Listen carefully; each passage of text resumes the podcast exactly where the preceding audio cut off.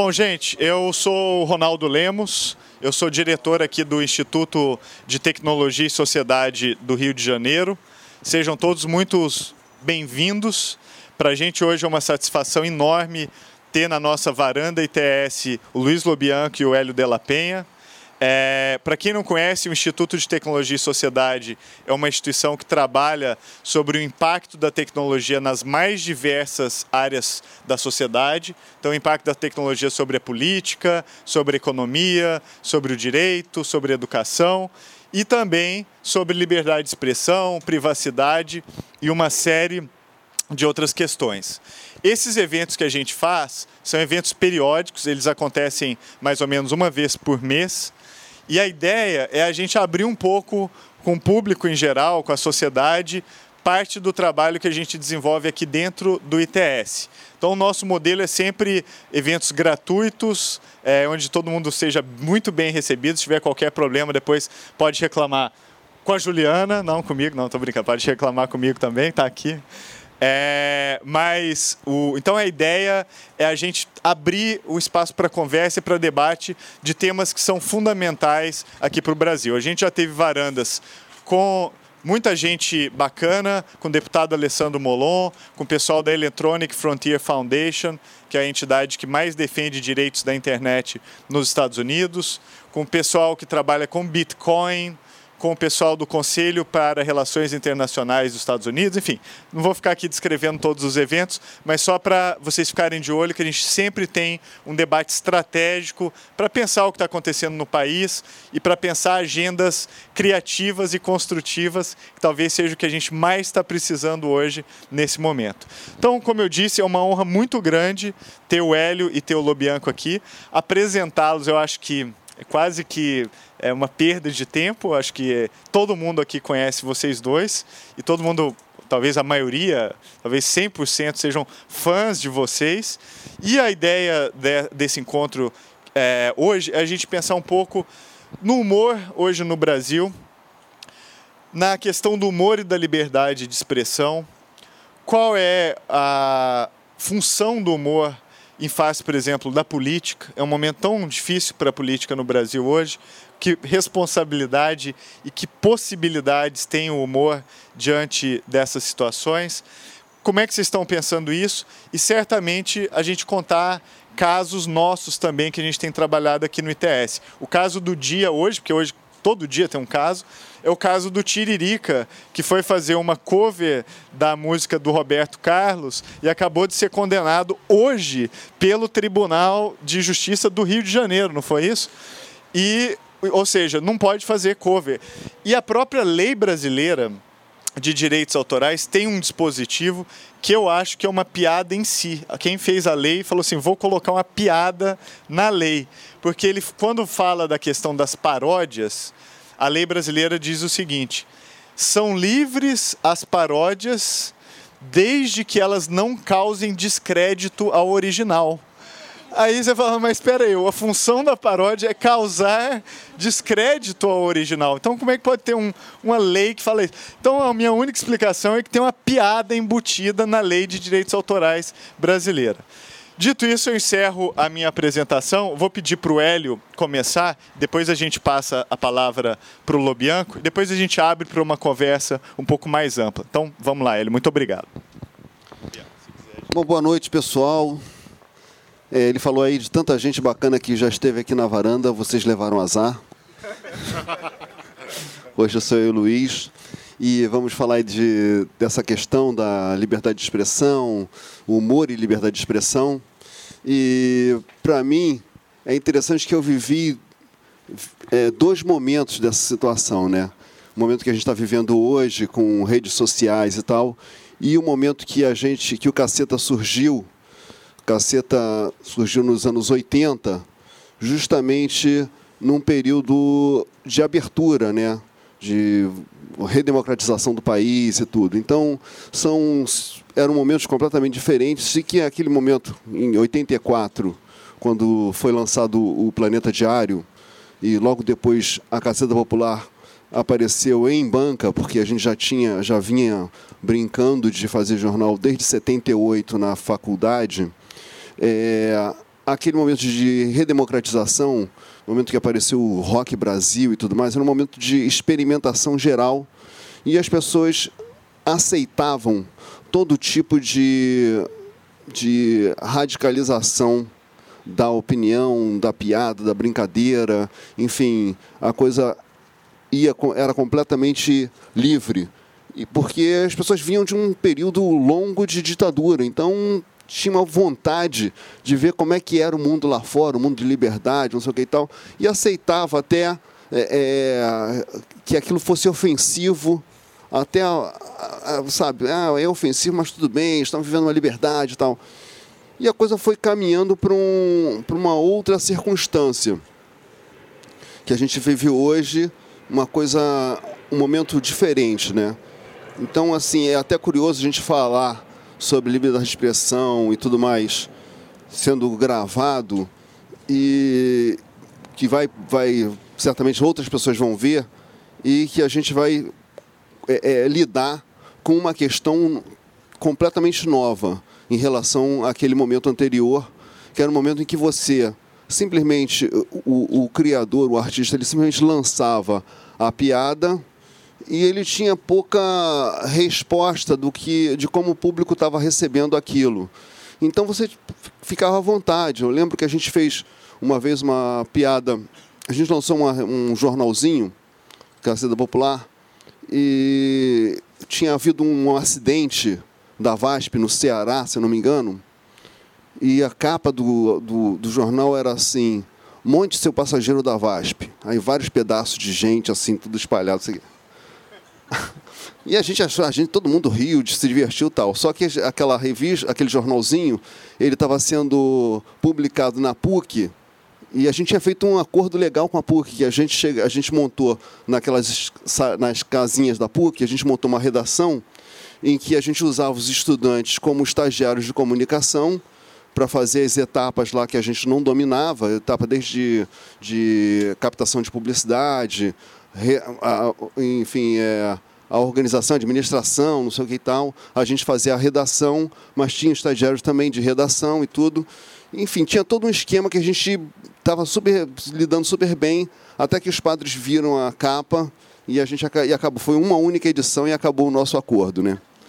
Então eram, eram situações que, que a gente passava nessa, naquele momento, né? E naquela época, assim, apesar de estar na, na abertura, você já, a abertura já acontecia na sociedade, mas, por exemplo, as gráficas, elas morriam de medo de, de aceitar um, uma encomenda daquelas e haver alguma retaliação por parte do governo e tal. Apesar de que a gente não. A gente, os jornais eram apócrifos, a gente não botava o nome de ninguém. Até o Bussunda ele assinava Bussunda segundo, né? Não, porque se vier alguém vai dizer que. Que é o segundo, não sou eu. Fazíamos várias coisas assim. Eu até trouxe dois jornais dessa época, uma Caceta Popular e um Planeta Diário, que vou deixar rodar aí entre vocês.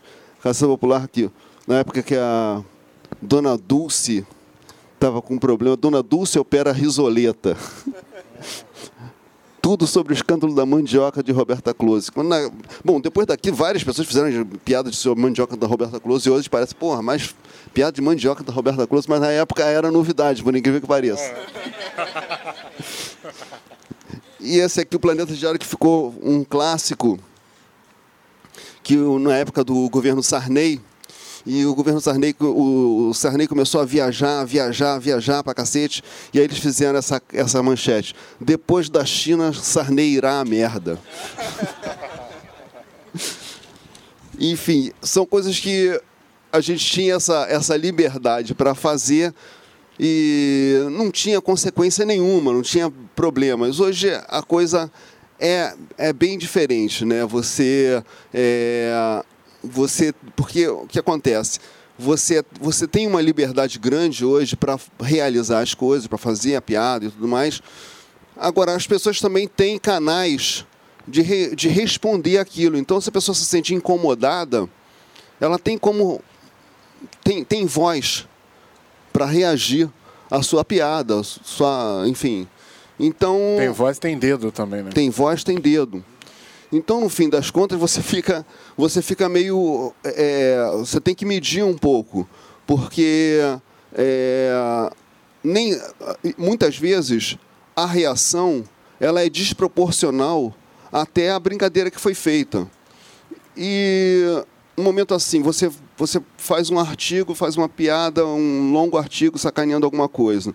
É, um comentário no Twitter de 140 caracteres, ele será mais lido do que o seu artigo. E, dali a pouco, a, a, a repercussão vai ser dada sobre aquele comentário, o comentário sobre o comentário, sobre... dali a pouco o seu texto já foi completamente esquecido e as pessoas estão falando só, estão conversando sobre o comentário e você se tornou um criminoso, uma coisa assim.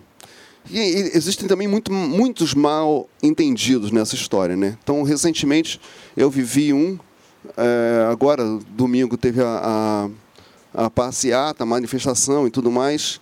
E aí eu, enfim, vinha toda aquela história de que ia ser uma, uma manifestação de coxinhas, da, só a elite branca ia para as ruas e tudo mais, isso aqui e tal. E eu fiz um, um artigo, está lá no meu, no meu blog, Facebook, etc., falando que como, como é incrível, né? O, como esse governo está sendo é, é, condenado, tendo ele sido tão bom, uma vez que ele conseguiu criar uma elite tão numerosa, né? Sabe? É gente, é gente rica de todas as classes, né? E foi a rua, você viu lá, era um, era um elite branca de todas as cores e tudo. Uma coisa incrível que as pessoas. E ainda. Aí o, o título era Gente Ingrata, né? Por que essas pessoas estão falando mal de um governo que proporcionou tantas benesses, né? Muito bem. Eu mandei esse artigo e tal. Aí dali a pouco começo a ver os comentários das pessoas putas comigo, porque eu estava apoiando a Dilma. Aí eu fiquei respondendo, não, gente, é ironia. Eu falei, eu falei, mas será que eu devo fazer isso? Ficar explicando, explicando piada, né? Aí alguns, alguns ainda ficavam, quando o cara xingava demais, eu falava, não, seja um pouco mais educado. e tentava explicar para o cara, perdendo um tempo assim danado e, e me tocando, sabe, de como é que o, o coment, esse comentário, sabe, estava tendo uma repercussão maior. Sem contar as pessoas, do, o pessoal, os petistas que estavam. É isso mesmo, Hélio, você tem razão, as pessoas não veem nada. Eu falei, bom, gente, não dá, não dá para. a gente não sabe como fazer. Mas, é... então, quer dizer, eu acho que tem, é, tem duas, duas, dois lados dessa questão. Tem o lado da, da liberdade que você experimenta, tem o, o, fato de você ter uma reação equivocada, como tem o caso de, de reações pertinentes também. Então você antes você fazia, digamos, ah, fazia uma piada racista e a piada ficava por si. E às vezes, assim, na, na, época, a gente, a gente até fez uma chamada lista negra, quer dizer, a gente não fez, a gente coletou, pegou na rua assim, uma porrada de piadas super escrotas e publicou porque para ver qual, é, qual, é, qual ia ser a reação. Aí muita gente riu, não sei o quê, outras pessoas ficaram putas, mas ficou por ali mesmo.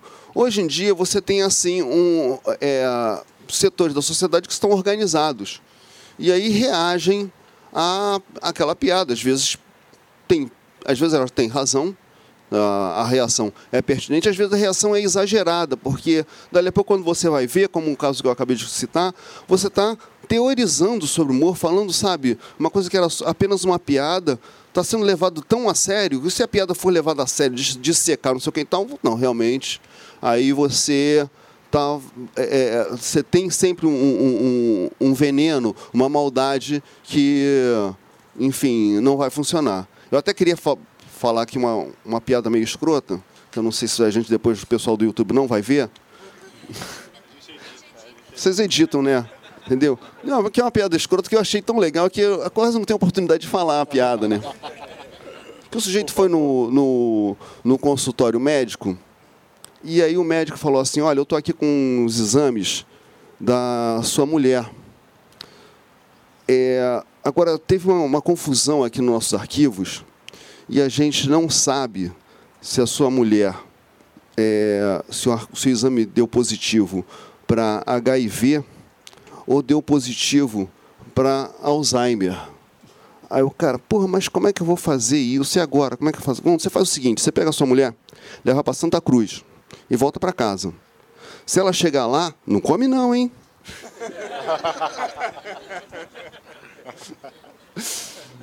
Bom, é isso para conversar. É, vamos lá. Boa noite. Eu estou muito feliz com, com o convite, Ronaldo. É, Ronaldo é um cara que nunca me coloca em furadas. Falou que tinha cerveja, a gente veio. é, tivemos uma experiência muito legal ano passado, muito. trabalhando juntos no Esquenta, fazendo Verdade. TV meio-dia, domingo, na hora do almoço da família brasileira. Verdade. Né? E, o bom é que e... todo mundo lembra de você, de mim ninguém lembra, ninguém me reconhece. É uma maravilha, Bom, é, mas enfim, é, essa, essa, a questão do, do, do, do, comentário na internet é uma coisa que, que, eu, que eu deveria levar para a terapia. É uma coisa que ocupa hoje muito tempo do meu, do meu pensamento. Um tempo até que eu poderia estar pensando em roteiros, em, em coisas, em produtos e tal. Mas. É, como, como, como lidar com isso, né? Como, como, como responder, como se defender disso, é, coisas que, que, que vão no... Outro dia, essa semana teve o, o beijo da Fernanda Montenegro e da Natália Timber, que foi aquela coisa, eu estava lá vendo a novela, foi no primeiro bloco da novela e e aí eu vi que todos os meus amigos atores postaram a foto e tal, e eu fui lá e postei também. E eu fui acusado de tudo por ter colocado aquele beijo. Inclusive teve um que foi lá e escreveu: é, você, não sei o que eu estou fazendo aqui te seguindo, você nem é tão engraçado assim.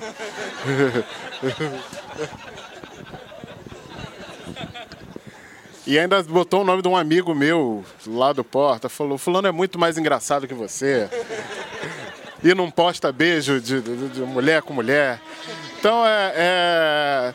Mas assim, é, eu, eu, paro para ler. No início eu era meio, meio obsessivo com isso. Eu lia todos os comentários e elaborava respostas e, e tal. E, e hoje eu, eu sou menos. Eu não respondo e, mas ainda isso fica muito Incomoda. reverberando na minha cabeça. E não deveria. E aí eu, eu, eu penso o seguinte, é, existe muito. É, é, a gente é acusado de muita coisa e, e questionado sobre a liberdade da nossa expressão, da minha expressão, mas quem controla esse cara também que vai lá e escreve o que ele quer e, e às vezes eu fico pensando, será que eu posso me defender desse cara? Com, como é que seria isso? É, a minha experiência no Porta dos Fundos, ela veio é, junto com esse movimento da, das redes sociais, da, da internet em todos os lugares, né? A internet no seu bolso. É, qualquer momento você pode pegar o seu celular e abrir um aplicativo e assistir um vídeo. Né? Nunca imaginei que isso poderia acontecer, nunca planejei isso. Ou xingar você, né? Oi? Ou xingar você. É, exatamente. Você pode pegar o celular e tem um cara dizendo que você não é engraçado. E, mas eu venho do, do Eu comecei a fazer teatro nos anos 90. É, teatro alternativo, porque não tinha outra alternativa, então a gente fazia teatro alternativo e fazia de tudo, enfim, fazia humor, fazia tragédia, fazia peça ruim, muita peça ruim, peça boa. E, e do teatro eu fui, fui é, pensado ali por esse grupo de pessoas, esse grupo de amigos que naquele momento, em 2012, estavam formando um elenco para fazer um programa para a internet. Um dia, pelo Facebook, eu recebo uma mensagem do, do Ian, é, que é o diretor do Porta, um cara que eu já tinha trabalhado, eu tinha conhecido no teatro e tinha trabalhado com ele. Falou: Luiz, eu estou com um projeto aqui de, de, de internet, uns vídeos para internet e tal, eu queria te mostrar, vamos bater um papo e tal. E eu fui lá, é, aquela coisa, né? Ah, mais um projeto, mais uma coisa para gente. Vamos lá, vamos fazer sem dinheiro e tal.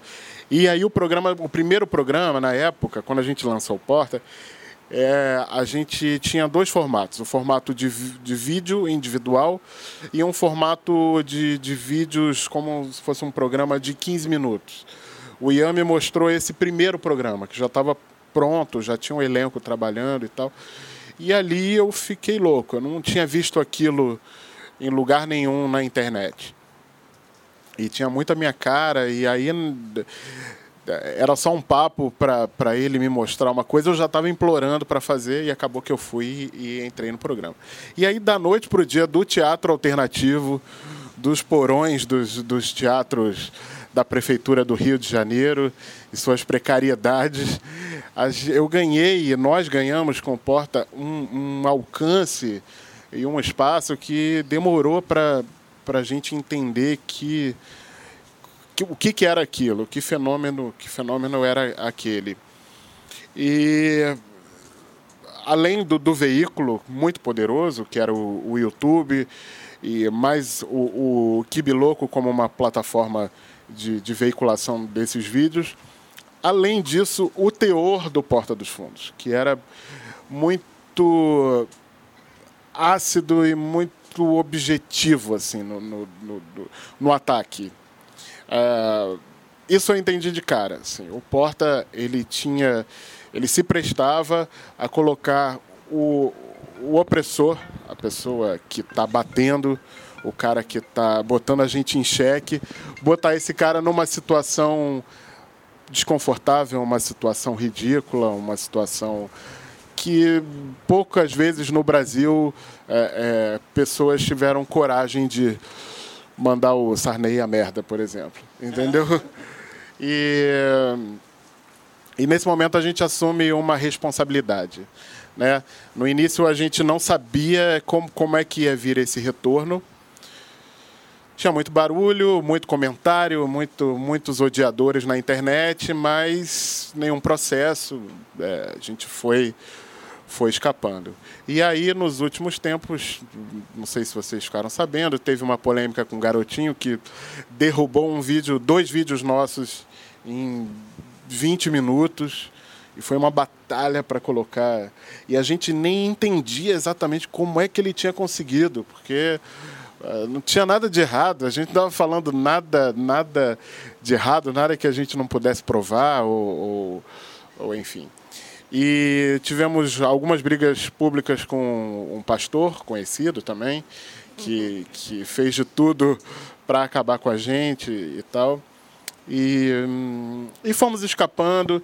E, por um lado, se a, eu, o que eu penso é que se, se a, a, gente tem muito, muito ataque, muito ódio, muita gente se sentindo ameaçada, por outro lado, a gente tem hoje mais de um bilhão de views na internet de pessoas que vão ali no Porta dos Fundos procurar um, um, é, um grupo de aliados, né? um grupo de, de pessoas que pensam parecido. Então tem muita gente que tem um desejo de liberdade, assim como, como nós, tem um desejo de, de criatividade, de discussão, de, de reflexão e, e, e então, acho que às vezes os, os caras maus, eles querem que a gente pense que a gente é menos, que a gente está sozinho, que a gente está acuado, mas eu, acho que o Porta é, é muito, é muito revelador nesse sentido. Na mesma postagem que eu coloquei o beijo, tinha muito ataque, é, um recorde de comentários maldosos e me acusando de mil coisas, mas um recorde de curtidas também. E eu fiquei muito tempo pensando nisso em casa. O que, que isso quer dizer? Um segundo espetáculo, a gente tem um primeiro espetáculo que é um Buraco da Lacraia Dance Show. E hum, é quase um circo de soleil, né? um repertório que a gente tem por aí. Uma época, inclusive, a gente fazia os dois, é, um em São Paulo e um no Rio. E, e que no teatro ele é tão provocador quanto o Porta dos Fundos. O, Ronaldo abriu falando de paródia. A gente tem lá uma paródia inicial que é com uma música evangélica muito conhecida e que a gente, em vez de cantar entra, entra na minha casa, a gente canta entra no meu buraco e aí vai para Pombagira e vira uma coisa, uma coisa absurda. E e aí eu acho que eu fui percebendo esse grupo de, de atores, artistas, humoristas que, que fazem parte desse movimento nosso. Eu e o Hélio trabalhamos juntos há, há pouco tempo e tal. E a, a, gente, a gente tem um desejo muito grande de, de liberdade, de, de, de, de, de, bom gosto, né? de, de fazer as coisas com muito bom gosto e, e, e provocar risos em pessoas também de bom gosto. Sempre perguntam para a gente qual é o, o, o limite do humor, aquela primeira pergunta que todo jornalista fala, e eu na hora eu rebato com qual é o limite da falta de humor, sabe? A gente precisa discutir é, que é a falta de humor do cara que pegou o seu artigo e, e não entendeu nada. De é. repente, não é, não é só porque ele é burro, é porque ele não tem humor, ele não tem mais nenhum contato com humor, ele não sabe o que é humor, não sabe.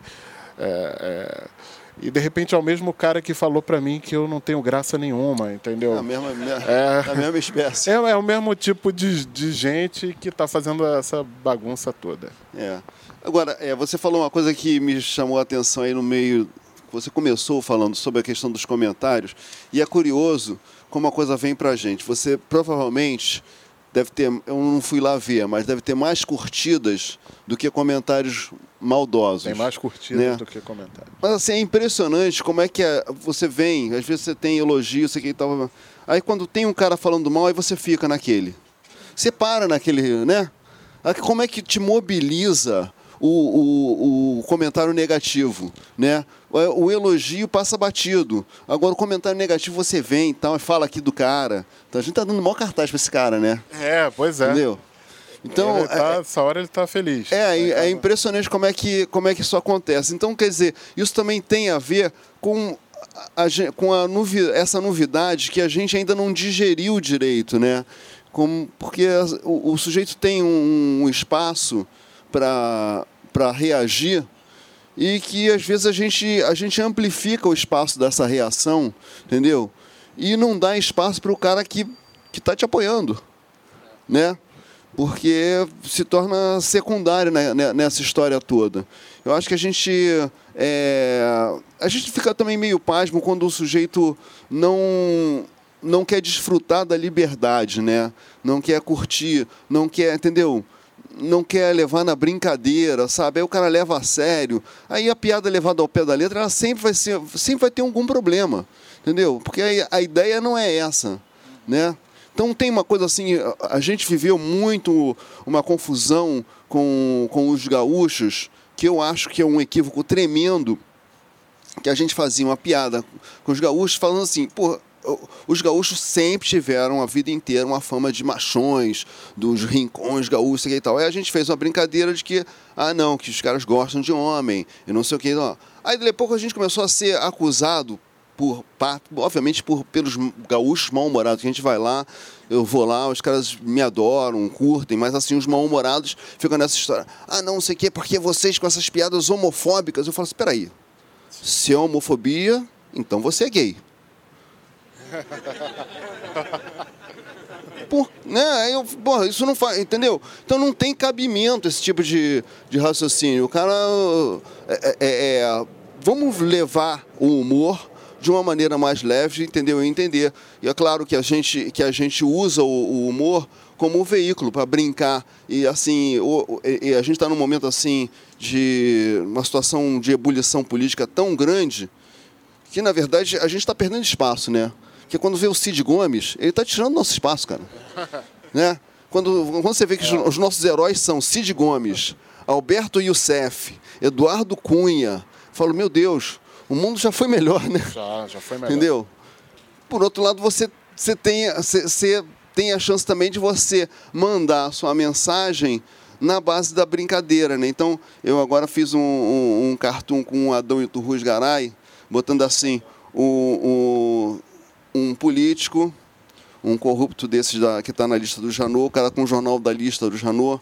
Até lembrei da piada do Porto dos Fundos, que o cara está assim, na, com a, na, na supermercado, aquela gôndola de Coca-Cola, o cara com a, com a, com a latinha de Coca-Cola, um nome lá, Bruno.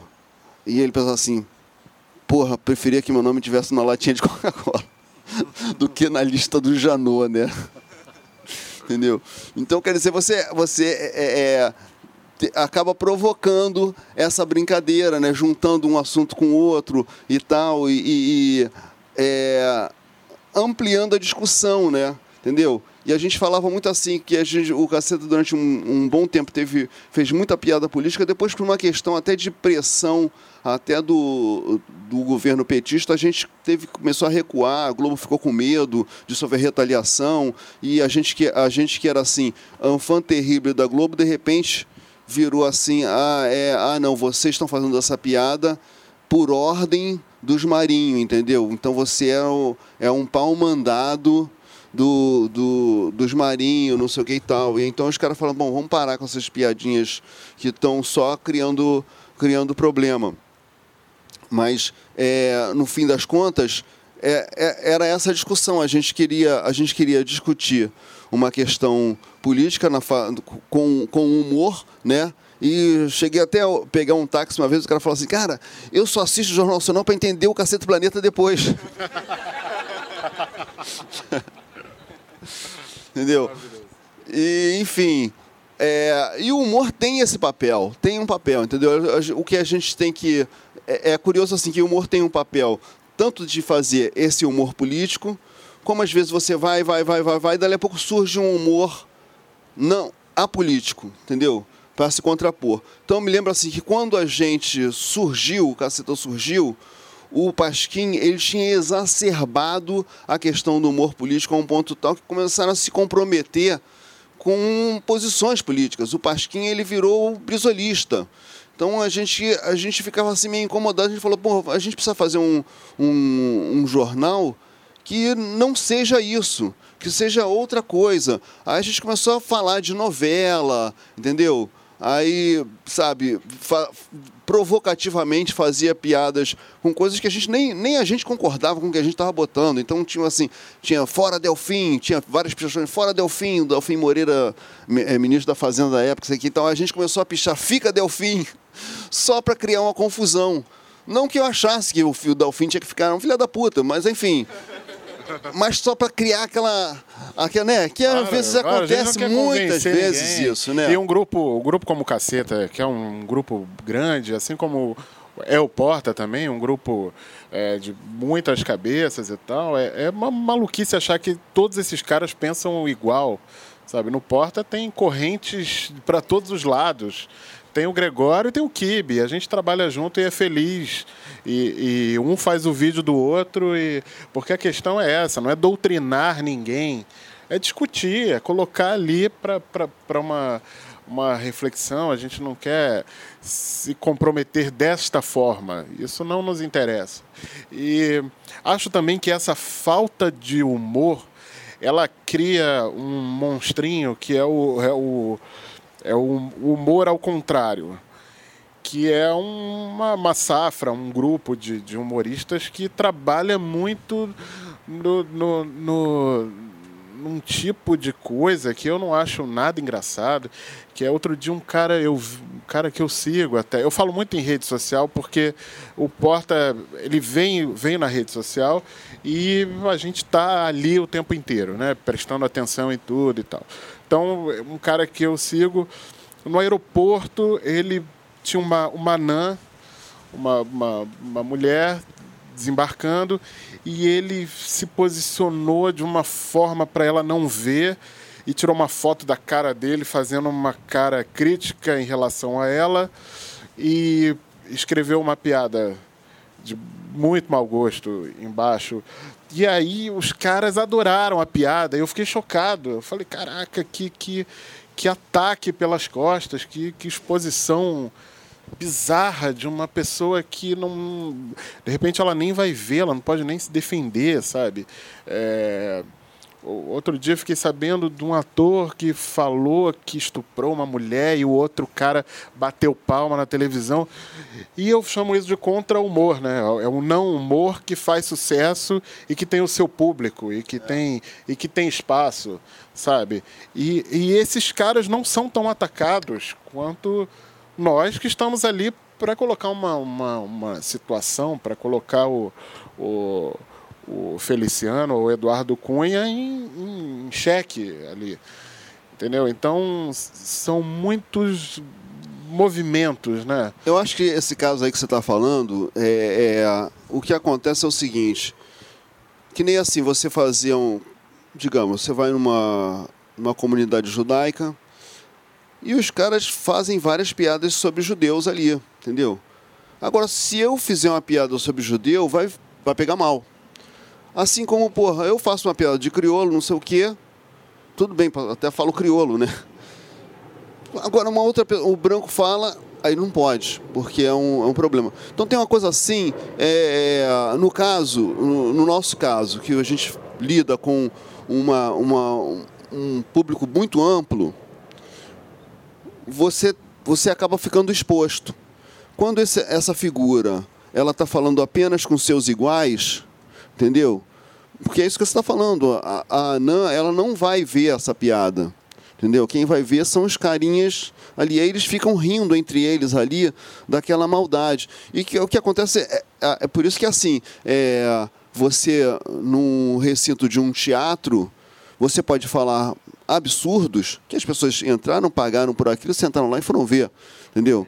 Você vai numa TV aberta, aquela mesma piada o mesmo, a mesma pessoa que riu no, no, no, no, auditório do teatro, ele não vai rir na frente da televisão, entendeu? Porque ele vai se sentir pertencente a uma outra, um, a um outro coletivo e aquilo vai pegar mal, entendeu? Então tem essas essas nuances assim, né? Teve o caso da, daquela colunista que, que escreveu uns absurdos e tal, eu nem lembro o nome dela. Sherazade? Não, uma do Globo, que... É, mas ela escreveu uma coisa dos pobres e não sei o que e tal. E, e aí aquilo provocou imediatamente todo tipo de reação. E eu, quando li, falei: caraca, que, que essa moleque pegada é essa, entendeu? Mas a questão é que ela está ali completamente desprotegida. Ela está ali emitindo uma opinião dela, enquanto que nós no Porta já fizemos um monte de piada com pobre, que não sei o quê. Mas é o personagem, a gente, é. a gente não, né, você não se envolve tão diretamente com, com aquilo, e no momento que você não se envolve com aquilo, você tem um distanciamento crítico também, que, que, que, que possibilita, inclusive, comentar o meu vídeo aqui. Entendeu? Então... Teve, teve um episódio de uma, uma moça que no aeroporto ela filmou um filmou um garoto, um, um, cara de camiseta, camiseta regata no, no aeroporto, e falar, pô, que ponto nós chegamos? Pô, isso aqui tá virando uma rodoviária, isso aqui e tal. É, é o tipo da piada, assim, que aquele videozinho, ela fazendo aquilo, mostrando na família dela, entre seus tava tudo certo. Entende? Às vezes, mas acontece o seguinte: aquilo tomou um alcance maior do que o que deveria, do que aquele vídeo deveria, do que ela podia imaginar. E depois ficou uma coisa como se eu ou você postasse isso. Então, é, ela foi demitida por conta de não, não ter noção de que é assim, porque ela pensa assim, bom, se o Lobianco fizer um, um vídeo e botar no Facebook, esse troço vai ter uma repercussão. Se eu fizer, só os meus próximos vão assistir. Mas, por ac... mas aquilo está público, continua público, é tão público quanto o seu. Entendeu? E se alguém, por acaso, repercute aquele negócio, o negócio toma um alcance que perde, você perde o controle das, da reação, né? É. Então tem coisas assim, tem às vezes você usa isso para o, para o bem e para o mal também, né? Então é, eu vivi duas situações assim de a força de redes sociais para proveito próprio. em situações, é, é, uma, uma eu me dei bem, outra eu me dei mal. Uma que, a que eu me dei bem foi a seguinte situação: o Botafogo ia contratar o Sidorf. Aí estava naquela situação, aquela fofoca, vai contratar, vai, não vai, vai, vai. E eu fazia muita. Dava maior força, sempre dei maior força para as coisas, para as, as, iniciativas do Botafogo e rede social, tudo mais aqui. Então, o, o, o diretor de marketing do Botafogo, ele me ligou num sábado à tarde, não esqueço mais, eu estava em casa de bobeira, ele me ligou para falar assim, Hélio, seguinte, o Sidorf é nosso. Eu falei, é sério? Falei, não, é nosso. O Maurício está lá em Milão, ele acabou de assinar, ele realmente é nosso, não sei o que e tal. Aí eu fiquei com aquela informação, olha, você não fala para ninguém. Aí eu, porra, eu fiquei.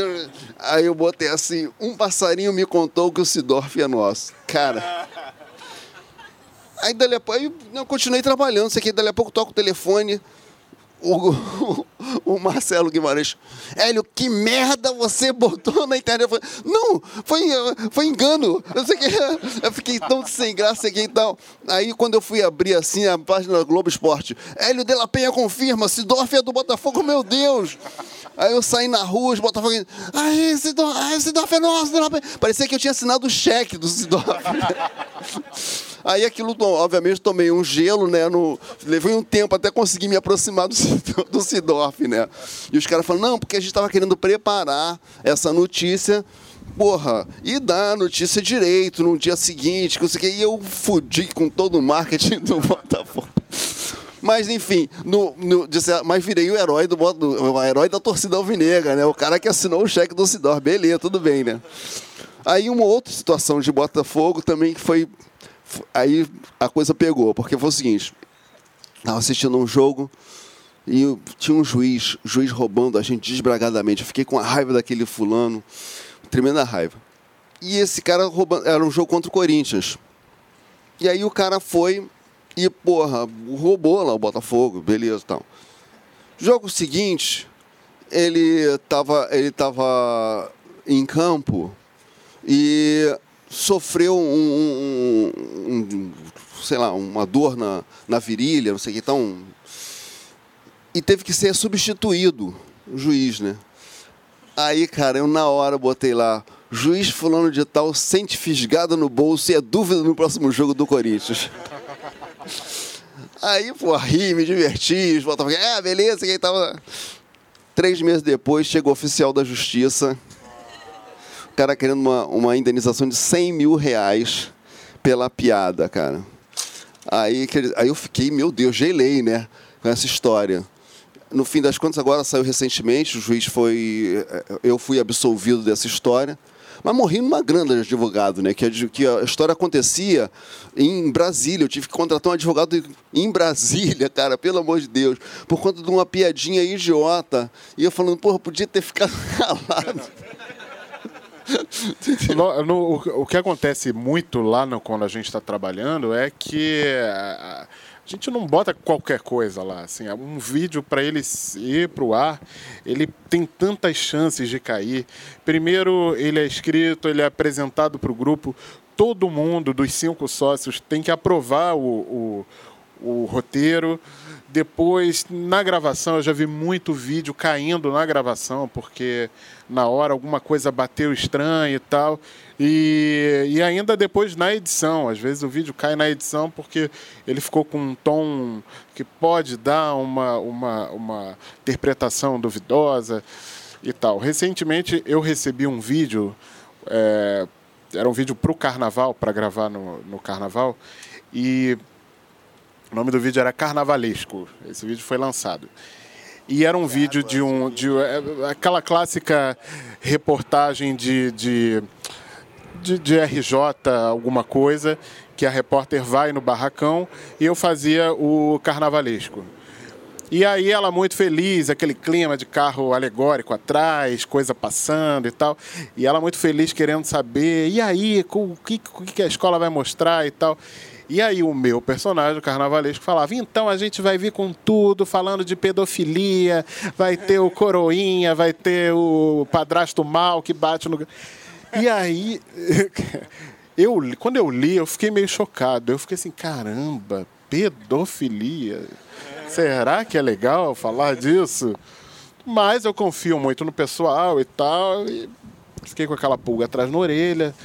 Pensei em ligar, pensei em mandar um e-mail para saber se era isso mesmo. Inclusive, o elenco, a gente pode não fazer um vídeo se a gente não concordar. Tipo, com, tem carne vermelha no vídeo, eu não concordo. Você pode ligar e falar que você não vai fazer. A gente tem esse espaço. Então, é, eu não sabia exatamente o que fazer, fui para a gravação. E aí, na hora, a Clarice Falcão, que fez o vídeo comigo, muito inteligente, ela fez a repórter achando um absurdo completo que aquele cara estava falando. Então eu falo aquelas barbaridades e ela faz uma cara que é a cara de quem vai receber aquilo, poderia receber aquilo e achar muito estranho. Você está contracenando, até o roteiro que você tá, tá fazendo, o que ele diz, para onde você vai, é, que comercial você está topando fazer, né? que cara você está entrevistando e qual é a sua reação com esse cara. Isso tudo vai muito revelando esse humorista, assim, o que, que esse humorista além da piada, o que ele pensa, sabe? O que, que quem esse cara é, entendeu? O que, que esse cara, o que, que esse cara quer? É, e assim teve alguns outros casos lá no, no Porta e até na, no, no, nosso espetáculo que teve um, um, outro caso que é, esse era eu adorava, mas observando o público isso no espetáculo tem um, tem um, um número que tem uma passista, ela faz três entradas uma passista travesti que entra e ela tenta. É, o número é só isso, ela, ela tenta sambar.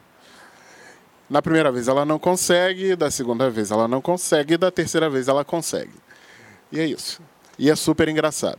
Porque o ator que faz é maravilhoso, ele entra um pouco descomposto, deixando aparecer coisas demais, né? que, que, que revelam muito dessa passista, inclusive que ela não é uma passista. É, e a gente estreou esse número, no final, ele fazia uma. Ele entra, ele entra com um maiô e ele pegava uma camisinha enchia com uma, tipo uma tinta marrom, colocava atrás do maiô, entrava com uma, um alfinete. E aí no final que ela tá sambando, que ela consegue e tal, ele furava o alfinete e aquela tinta marrom escorria na perna dele para fazer a tal da expressão do cagando no maiô. Quando a gente ensaiava, eu me jogava da cadeira de rir, porque era muito maravilhoso. Mas quando a gente apresentou pela primeira vez, o público estava muito feliz que ela estava sambando e na hora que ele estoura a camisinha, o público fez assim: "Ah!" foi um choque absoluto, assim, extremamente escatológico, uma coisa. Então, assim, eu me diverti muito, mas não foi todo mundo que se divertiu. Então, é, quando eu falo de escolhas e, e de você estar tá muito aberto ao, ao que está rolando ao seu redor, é justamente isso. É ver se, se cagar no maiô não é demais. É, tem a coisa do alcance. Né? Isso, vamos, vamos abrir. Vamos lá então. Gente, bom, é, primeiramente, incrível essa discussão. É, é, incrível ouvir de vocês essa experiência que vocês têm e estão tendo o tempo inteiro.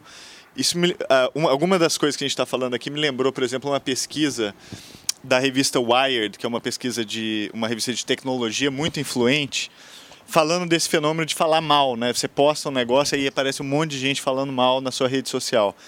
E essa pesquisa mostrava que falar mal faz a pessoa parecer que ela é inteligente. Então as pessoas têm uma propensão a falar mal de qualquer coisa, porque aquilo passa intuitivamente, se você está falando mal, é porque você tem um, julgamento, um juízo. Então, é, falar bem é neutro. As pessoas não vão falar, nossa, cara inteligente, está falando bem. Mas se você está falando mal é porque você deve saber muito bem o que você está falando, uhum. e aí é, você acaba tendo essa propensão a falar mal para parecer que é inteligente. Então, muito da, dos comentários que a gente vê na internet, eu acho que é por isso. Porque a pessoa, eventualmente, não é inteligente, mas ela quer parecer inteligente. Então, a opção fácil é falar mal. E isso eu achei muito revelador.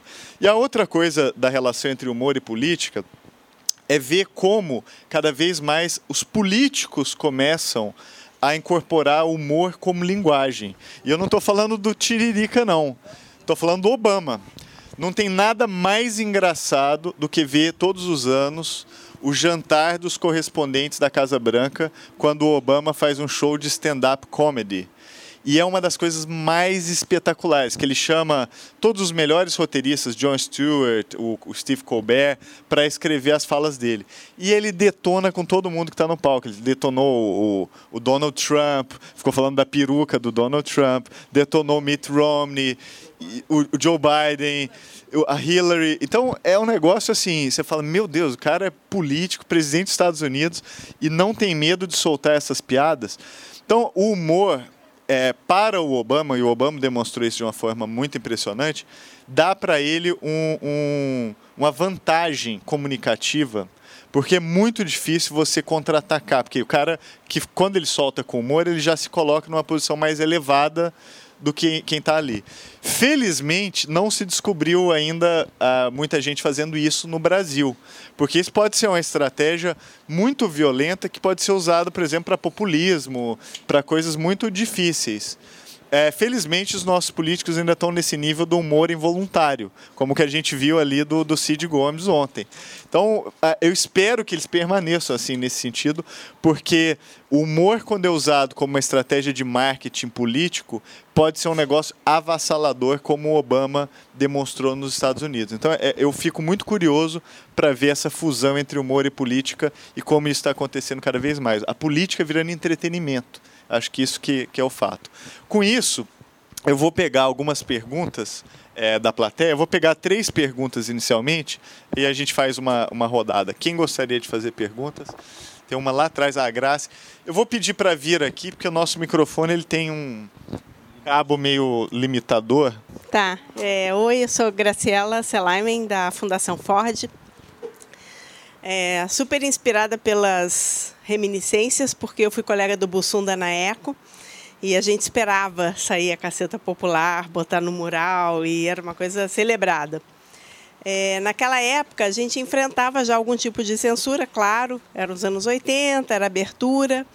E só que naquela época a censura era feita pela polícia, basicamente. Me lembro quando o Sarney censurou o Juvis Salimari, a gente exibiu na ECO num ato de resistência é, e de desobediência civil, bateu a Polícia Federal, fechamos as portas da sala de aula e eu saí com a fita na mochila, porque eu era menos suspeita naquele grupo que estava ali assistindo o filme. Né? Hoje em dia, a censura se dá por outros meios. Você recebe o oficial de justiça na porta, é o seu bolso. Né? É mais fácil defender é, de uma censura imposta pela polícia do que pela justiça. Né? Como é que a gente faz para lidar com isso? Excelente questão. Vou pegar mais duas só para a gente poder fazer um, uma rodada. Kalinka. Boa noite, super obrigada. É, Kalinka Copelo, trabalho com a ITS. É, na verdade, a minha pergunta está muito relacionada a um artigo que eu li recentemente no The Guardian sobre alguns jornalistas, se não me engano, na Alemanha, jornalistas com um background de, é, ou muçulmanos ou descendentes de árabe ou descendência indiana, que recebiam muito é, comentários ou respostas a seus artigos, mas muito relacionado à questão política. Volta para o seu país, alguns que já são terceira geração morando na Inglaterra, é, mas muita mensagem de ódio. E eles começaram a fazer um programa é, onde eles usavam essas mensagens de ódio, essas respostas para rir e virar. E são jornalistas, não são humoristas, mas eles criaram um programa onde eles liam aquelas mensagens num certo contexto e parece que virou um sucesso, uma coisa super interessante é reverter essa mensagem de ódio, que eram coisas horrorosas, mas que quando lendo, por exemplo, um cara com descendência indiana lendo sobre é, volta para a Índia, ser um muçulmano, ou amante de Maomé e tal, é, era engraçado porque, exatamente, naquele contexto de você ser negro, poder fazer piadas sobre negros. Então, achei essa, essa, esse contexto muito interessante, como eles usaram isso. Então, eu, minha pergunta é, já se pensou em usar essa, esse feedback negativo que está acontecendo, justamente dar o troco usando isso para fazer piada dessas, dessas pessoas, nesse sentido? É, a gente criou no Porta, a gente fez durante, acho que um ano e meio, até mais um pouquinho, um programa chamado Portaria, que acontecia aos domingos, a gente, a gente veiculava aos domingos, e era justamente isso, ler comentário. E a gente se divertia muito fazendo isso, porque tinham coisas muito absurdas. Uma coisa que acontece muito com a gente, principalmente quando a gente lança os vídeos religiosos, é os cristãos, é, quando a gente lança o especial de Natal que a gente faz todo ano, é assim o, o, o ápice disso. O, alguns cristãos vão lá e falam. É, o, o discurso é sempre o mesmo. Ah, vocês fazem isso? Aqui, quero ver fazer isso com muçulmano. Porque eles matam, não sei o quê. É meio você falar assim: Olha, a gente não está matando ainda não, mas daqui a pouco, quando a gente começar a matar, aí eu quero ver, entendeu? E é um cara que adora Jesus Cristo ao mesmo tempo, falando um negócio desse. Então eu falo assim, caraca, como é que eu vou me defender? O que, que essa pessoa vai entender do que eu, do que eu vou, vou falar? Então tem tem coisas desse tipo.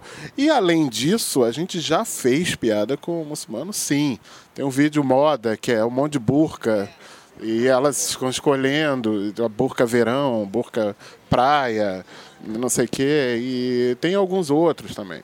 Então, é, realmente reproduzir os comentários e, e, e, falar desses comentários muito diretos e tal, é sempre muito engraçado, dá, dá muito caldo isso. É, eu acho assim.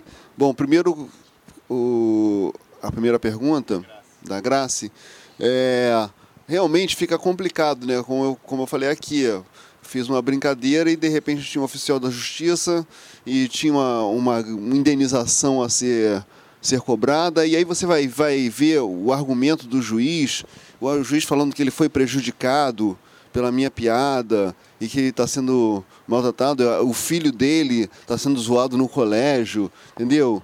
E tal, enfim, e vai no bolso, né? Então é uma coisa bem complicada de você reagir, que no fim das contas acaba tendo uma consequência que, pelo menos, quem se dá bem é o advogado, né? O advogado é. se dá bem, né? Tá louco para ter essas piadinhas, né?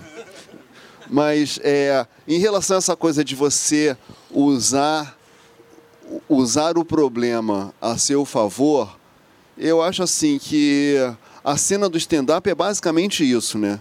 Então você tem assim, é o gordo que fala mal do gordo, que fala, você falar mal de si mesmo é um recurso que libera as pessoas. Então, sabe, ah, eu fazer uma piada de preto, porra, é o selo de os pretos vão ficar vão, vão se identificar e o racista vai também ficar liberando. Porra, tá liberando, posso rir, agora eu posso rir, né? Entendeu?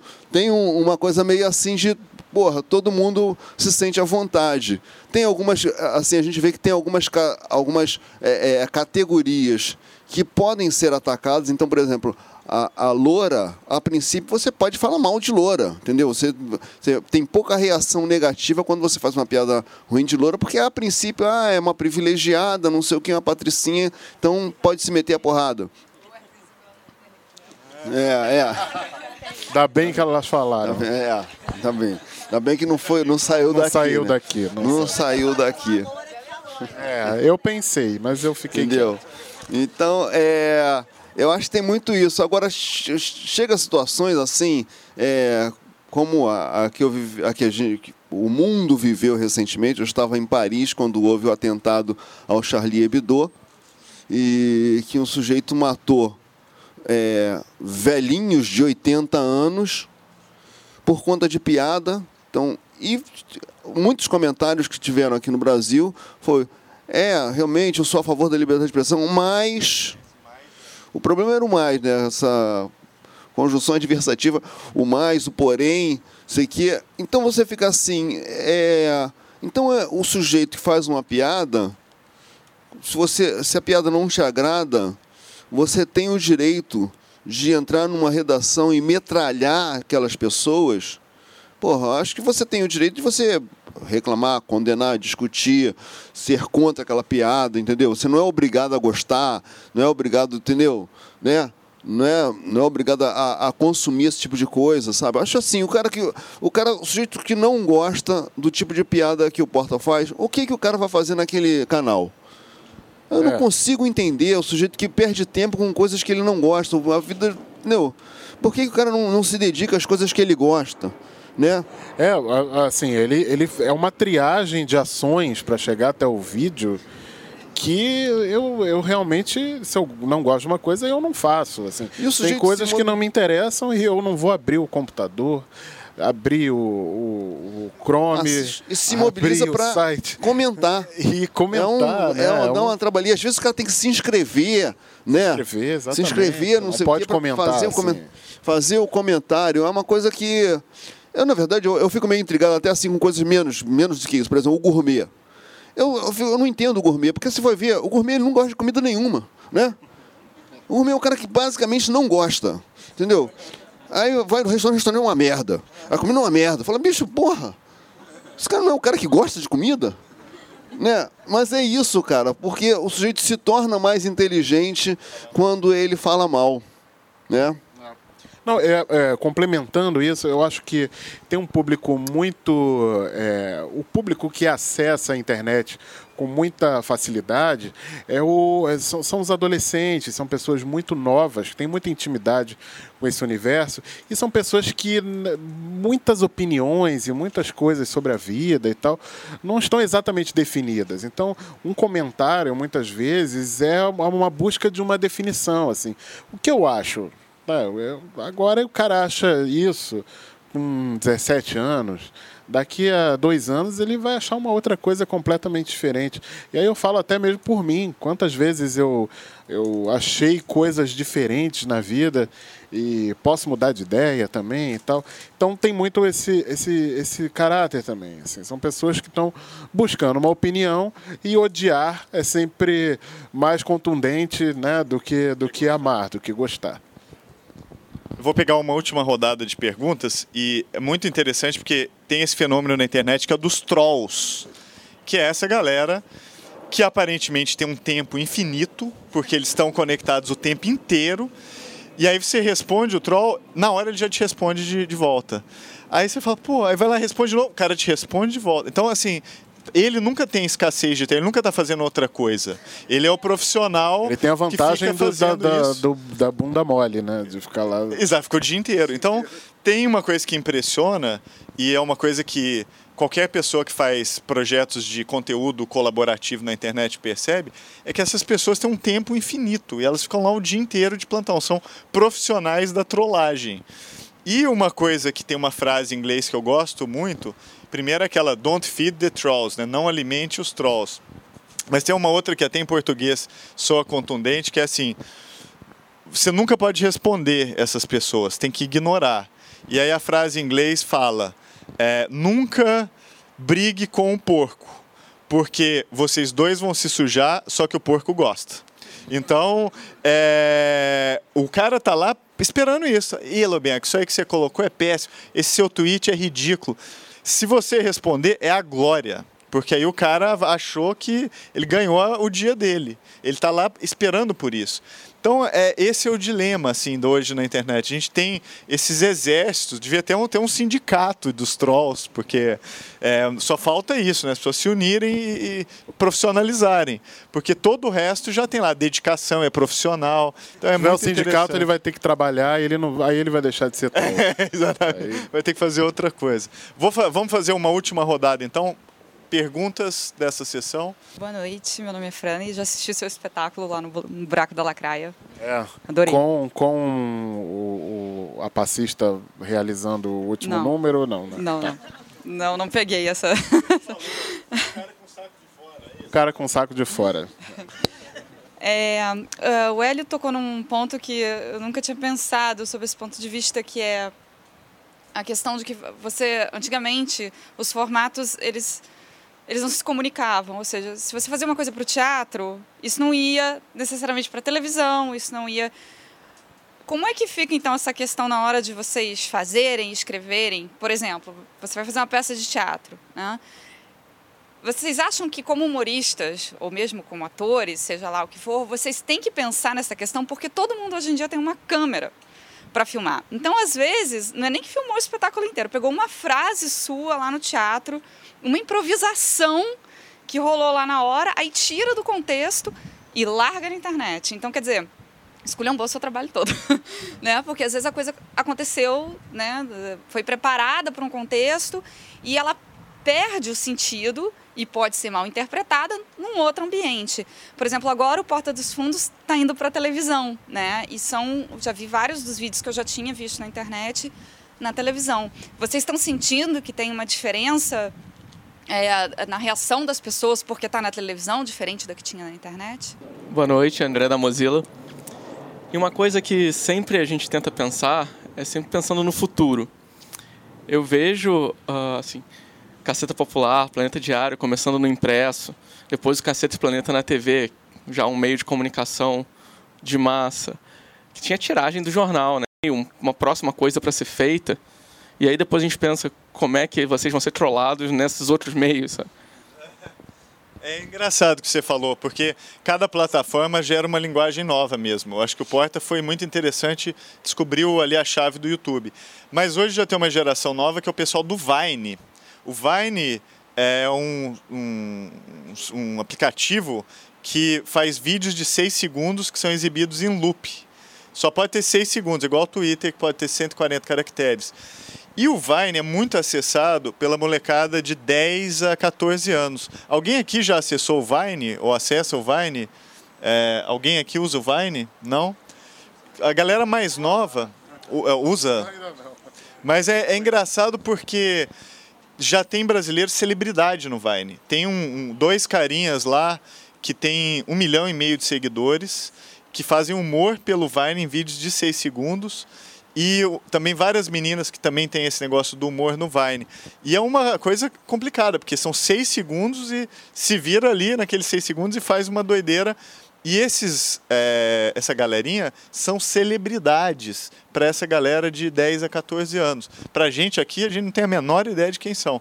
Mas para quem é o público mais novo, tem. Então, é também curioso ver isso. E eu acho que o, o que a Frane falou da descontextualização que é uma maldade muito fácil de ser feita hoje na internet. Né? Você pega um, um, uma coisa que está num lugar, põe no outro, ela adquire um significado totalmente novo.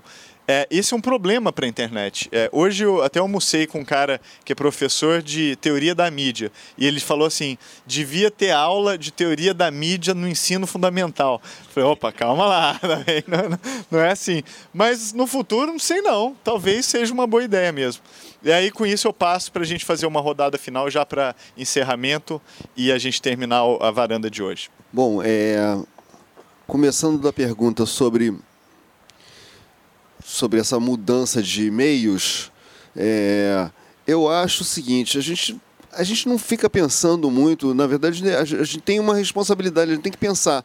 Mas quando você está fazendo uma, uma, uma peça, você está se dirigindo àquele público daquela peça ali, público que vai, vai entrar naquele teatro e vai assistir aquilo.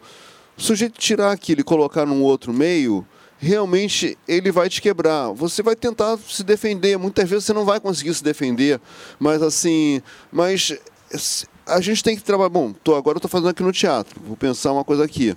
É, vou fazer um, um, um artigo num, num jornal, de acordo com o alcance desse jornal, eu vou me, me posicionar de uma determinada forma, vou, vou, é, é, vou usar uma determinada, um determinado tipo de linguagem. Se for escrever um, um artigo no meia hora, vai ser um, uma linguagem completamente diferente da linguagem que eu vou usar na Folha de São Paulo. Então, é, você você está trabalhando em diversos, diversas plataformas e de acordo com o que aquela plataforma está te oferecendo e com o público que aquela plataforma está tá atingindo. Né? Então, eu me lembro que a gente, quando saiu do jornal para a televisão, o público do jornal ficou muito incomodado, muito enciumado, na verdade, que assim, ah, porque você aqui falava até de, do, do jornalzinho, falava de legalização da maconha, não sei o que e tal, e eu não vejo isso, você falar sobre isso no, na televisão. Bicho, mas uma coisa assim, era um jornal que ele atingia o pessoal do posto 9, entendeu? E aí você está falando agora com milhões de pessoas, quer dizer, a compreensão é outra, você tem que levar em consideração a compreensão do público que você está atingindo sabe? Então, é, é, agora, esse deslocamento acontece, teve muitas pessoas que se ferraram com, com esse tipo de coisa, porque você tira de um meio e coloca em outro, você coloca, porque assim, eu acho que dentro de um, de um teatro em que o sujeito paga para ver um, porra, paga para ver o, o Lobianco lá, o, pô, o Lobianco tem toda a liberdade de falar o que ele quiser, entendeu? Agora eu pego e, e boto num meio público, no meio gratuito, exposto para todo mundo, eu estou tirando, né? Estou tirando daquele contexto e colocando num outro que não tem nada a ver. E aí a pessoa que está passando fala, pô, mas o que, que esse cara está falando aí? O cara está totalmente é, é, deslocado desse contexto. Em relação a se a gente está pensando num outro, em atingir uma outra, um outro meio, uma outra plataforma, não sei, Marte, assim, nas estações espaciais. Eu acho assim, é, normalmente a gente não funciona assim. Normalmente o que a gente funciona é o, alguém, o, o pessoal da tecnologia, cria um meio e a gente fica vendo de que maneira que o nosso trabalho vai se adaptar àquele novo meio, entendeu? Ou, e às vezes o, o, a, o meio criado ele vem de encontro a uma necessidade que você não sabia nem como resolver aquilo. Então, quando, é, quando surgiu a internet ainda a vapor, e a gente começou a fazer um site que para você acessar o site você tinha que escrever uma equação diferencial, ficava lá ouvindo aquele. A gente foi. Quer dizer, quando isso apareceu, a gente começou a procurar isso. Foi até o Marcelo Madureira que falou: pô, vai ter um negócio aí chamado internet, vamos lá. E a gente. Aquilo nos interessou porque a gente já estava numa situação um desconforto que era o seguinte, a gente fazia uma. uma bom, a gente já estava fazendo televisão, tudo bem, você fazia uma piada na quinta-feira, gravava ela na segunda, na terça-feira ela estava no ar. Mas, ao mesmo tempo que a gente fazia uma revista, a gente escrevia aquele artigo num dia e ele levava um mês para ser publicado, um mês e meio, dois meses para chegar na mão do, do leitor. Pô, a gente ficava assim, pô, a gente não pode fazer uma piada mais rápida, mais imediata e tal. E de repente surgiu a internet que você pode fazer a piada na hora, sai, você faz aqui na mesma hora a piada já está, o cara já está sendo tá, tá consumindo a sua piada. Então, quer dizer, a gente não, não tinha noção, falasse, pô, se, se alguém inventasse a internet, não teve esse raciocínio. Mas quando a gente foi apresentado àquele meio, a gente pensou, pô, tá aí um bom lugar para a gente fazer um, esse determinado tipo de, de trabalho. É, isso, essa, essa tirar uma coisa de um espetáculo de teatro, isso me incomoda desde do, da época do, do, do, teatro alternativo, assim, porque teatro é a linguagem do teatro, ela não é só o que o ator está falando, mas é tudo, é, o, é a plateia no escuro, é um foco, é o som, é o silêncio e tal. Então tem aquelas, aquelas chamadas que são muito boas para o teatro. Por um lado, que é teatro, a gente vê por aqui, mas ao mesmo tempo fica tão cafona que eu falo assim, caraca, que coisa horrorosa. Isso me incomoda muito mais do que o que o cara vai achar do pedaço da peça que tem a piada tal, porque, como ele falou, assim, se a gente fosse preocupar com isso, aí a gente não faz nada, não faz nada entendeu? Aí é complicado. O cara que se eduque e vá entender o que é teatro e o que é internet, enfim. É, o Porta, ele, ele, o, o desejo inicial do Porta nunca foi ah, vai ter o YouTube, YouTube vai gerar não sei quantos views e tal. É óbvio que a gente queria que as pessoas vissem o nosso trabalho, mas nunca fazendo esse tipo de conta. Assim, a gente realmente não tinha nenhuma noção do alcance que isso que isso teria. É, e e também a gente nunca, nunca fez esse tipo de separação. Estamos fazendo um produto que é para a internet, então ele deve ser feito dessa forma. Não, a gente fazia um bom produto. Um bom produto que hoje a gente compilou e passa na, na TV e ele é visto tanto quanto ele era visto na, na, na na internet. Ele triplicou a, audiência no horário da Fox, isso quer dizer alguma coisa. E, mas nunca, também falando em atuação, em interpretação, eu nunca fiz o, a chave. Não, aqui é internet, então eu vou falar mais grave e vou falar desse jeito. Não, eu faço igual eu faço no cinema, igual eu faço no, é, no teatro. A gente projeta um pouco mais a voz pelo espaço, mas basicamente o teor é o mesmo.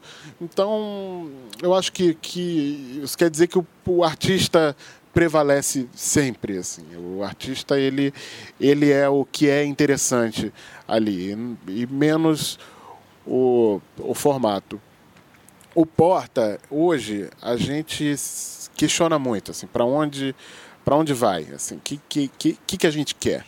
E a gente tem uma certeza de que somos um canal, não somos um programa. Então esse canal ele nos dá muitas possibilidades. É, e já estamos trabalhando em vários tipos de coisa para colocar nesse canal. Hoje a gente, a gente faz os vídeos, mas artisticamente esses vídeos já não nos causam é, é, inquietações artísticas. Então é, a gente mantém os vídeos porque eles são legais, porque fideliza, porque está toda semana ali, as pessoas têm o hábito de assistir e tal, mas a gente quer mais, a gente quer falar outras coisas e falar outras coisas de outra forma. Uh, não necessariamente com esse humor, ou talvez não, necessari não necessariamente com humor, mas tem, tem filme que vai vir, tem, tem série. É, a gente pensa em. Ronaldo, a gente estava até falando disso, que é fazer. buscar o, o, formas mais arrojadas de lançar um filme que não seja fazer uma estreia no cinema com não sei quantas salas e disputar as salas e tal. Hoje, em outros lugares do mundo, já se, já se faz estreias incríveis pela internet, pelo Netflix, pelas, por outras plataformas. Então a gente vai sempre mais na direção do, do da necessidade artística do que achar a tecnologia que vai bombar a coisa. Como, como o Hélio falou muito bem, é, é, tem pessoas já fazendo esse trabalho por nós, a gente tem que é, é chegar lá e saber aproveitar da melhor maneira. Gente, é, então com isso a gente chega no encerramento. Eu queria convidar depois todo mundo para ter um coquetel ainda aqui depois, umas comidinhas, bebidinhas. E eu queria pedir ajuda a vocês para agradecer vocês foram brilhantes. É, eu não tenho muita confiança nos políticos hoje, mas eu tenho grande confiança nos humoristas. Então, obrigado por tudo, por vocês.